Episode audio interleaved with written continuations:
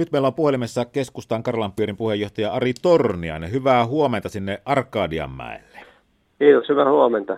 Ja tosiaan sen takia Ari Torniainen ei ole täällä studiossa kanssamme, että hän on kansanedustaja ja tänäänkin on istuntopäivä ja valmiina kohta lähtemään eduskuntaan, mutta on jo eduskunnassakin. On jo eduskunnassakin. Kyllä, kyllä. Sel, selvä juttu. Minkälainen tunnelma on nyt EU-vaalia ajatellen, kun ei ole itse asiassa kuin yhdeksän päivää enää varsinaiseen vaalipäivään? No kiitos kysymästä. Oikein mielenkiintoinen ja tuota, oikeastaan se vaaliinto on niin tuota, koko ajan kiihtynyt vaan ja itse asiassa onhan jo ennakkoäänestys on käynnissä ja ihmiset ovat mielenkiinnolla seuraa. Minkälainen tuntuma sinulla on, kiinnostavatko vaalit tällä kertaa? No tietysti silloin, kun ehdokkaat aloitti vaalikampanjan, niin tuntui, että ei niinkään, mutta kyllä kun tämä vaalipäivä on lähestynyt ja ennakkoäänestys alkanut, niin entistä enemmän on ruvennut kiinnostamaan. Alussa, kun ehdokkaat kierti, niin, niin siellä oli lähinnä suomalaiset asiat ja myöskin paikalliset asiat enemmän esillä. Nyt on myöskin sitten nämä EU-asiat enemmän. Nyt Ari Torniainen ja kaikki kuuntelijat tehdään, tehdään sillä tavalla, että saamme kuulumisia Taipalsaarelta. Kuunnellaan pieni katugalluppi sieltä, että mitä mieltä siellä ollaan keskustasta. Sen jälkeen pidetään pieni musiikin mittainen tauko ja sen jälkeen jatketaan Ari Torniaisen kanssa. Mutta jää Ari Torniainen kuuntelemaan sinne langalle, että mitä mieltä keskustasta ollaan. Nimittäin toimittajamme Anne Laine kävi Taipalsaarella Saimaanharjulla kysymässä, että voisivatko paikalliset asukkaat kuvitella äänestävänsä tulevissa eurovaaleissa keskustan ehdokkaita? Selvä. Nyt näissä Ollaan... vaaleissa, niin voisitko kuvitella, että äänestäisit keskustan ehdokasta? Mm, en välttämättä. Perustele vähän. Tota, ehkä sen takia, että minun vaalikanta muutenkin on vielä vähän avoin. Ja tota, keskustan ehdokkaista itse asiassa en pysty hirveästi edes nimeämään tällä ketä niitä on. Ei ole semmoista vakuuttavaa ainakaan tullut sieltä. Ovatko nämä henkilövaalit vai puoluevaalit? Toivoisin, että nämä olisi henkilövaalit, mutta kyllä nämä puoluevaalit kuitenkin varmaan niin aika lailla myös on. No onko keskustassa mitään sellaista keskustapuolueessa, mikä sinua tavallaan vetäisi puolensa tai päinvastoin työntäisi sitten pois? Öö, ei oikeastaan kumpaakaan. Et ehkä semmoinen minusta mauton, hajuton. Tiellä tapaa ei, ei mitään semmoista. Ei negatiivista, mutta ei positiivistakaan. EU-vaalit menossa. Mitä sanot, voisitko sinä kuvitella, että äänestäisit no näissä vaaleissa? menossa tuohon peräkerry mukana, niin ei tuohon päässyt tuota parkkiin, niin pitää jäädä tähän. Niin no miten, voisit, voisitteko kuvitella, että äänestäisitte keskustan ehdokasta? No aika pienellä todennäköisyydellä. Miksi näin? Perustelkaa hieman. No kaverit ehkä suuttuu, mutta vähän junttipuolueen maineessa, niin ei ole minun tuota minun mieleinen silleen. Niin. Joo. Ennakkoäänestys alkoi aiemmin tällä viikolla. Ensin kysyin, että aiotteko äänestää? No en ole ollut kauhean kiinnostunut. Minkälaisia ajatuksia tulee mieleen keskustapuolueesta? No ei ihan ensimmäiseksi ole tuota, ensisijaisesti se, jota äänestäisin. Nouseeko sieltä jotain, jotain mikä on erityisesti esiin, mikä tavallaan teitä työntää kauemmaksi vai?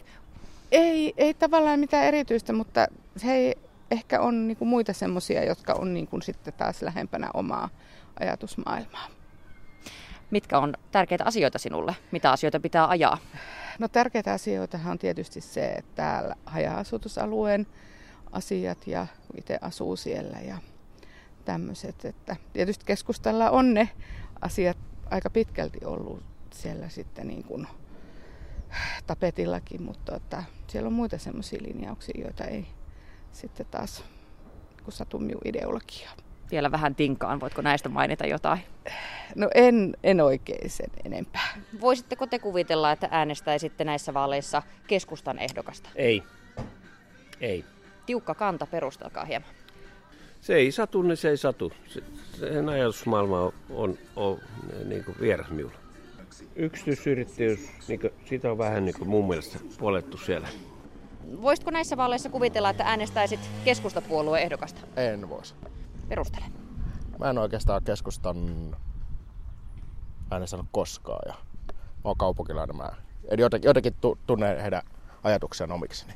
Äsken kuultiin ajatuksia tuolta Taipalsaarelta ja vaikka tiedetään, että Taipalsaarella on hyvin paljon keskustan kannatusta, niin jostain syystä ainakaan saimaanharulaiset eivät oikein innostuneet keskustan europarlamenttivaaliajatuksista. Minkälaisia tunnelmia tuo äskeinen kallup herätti?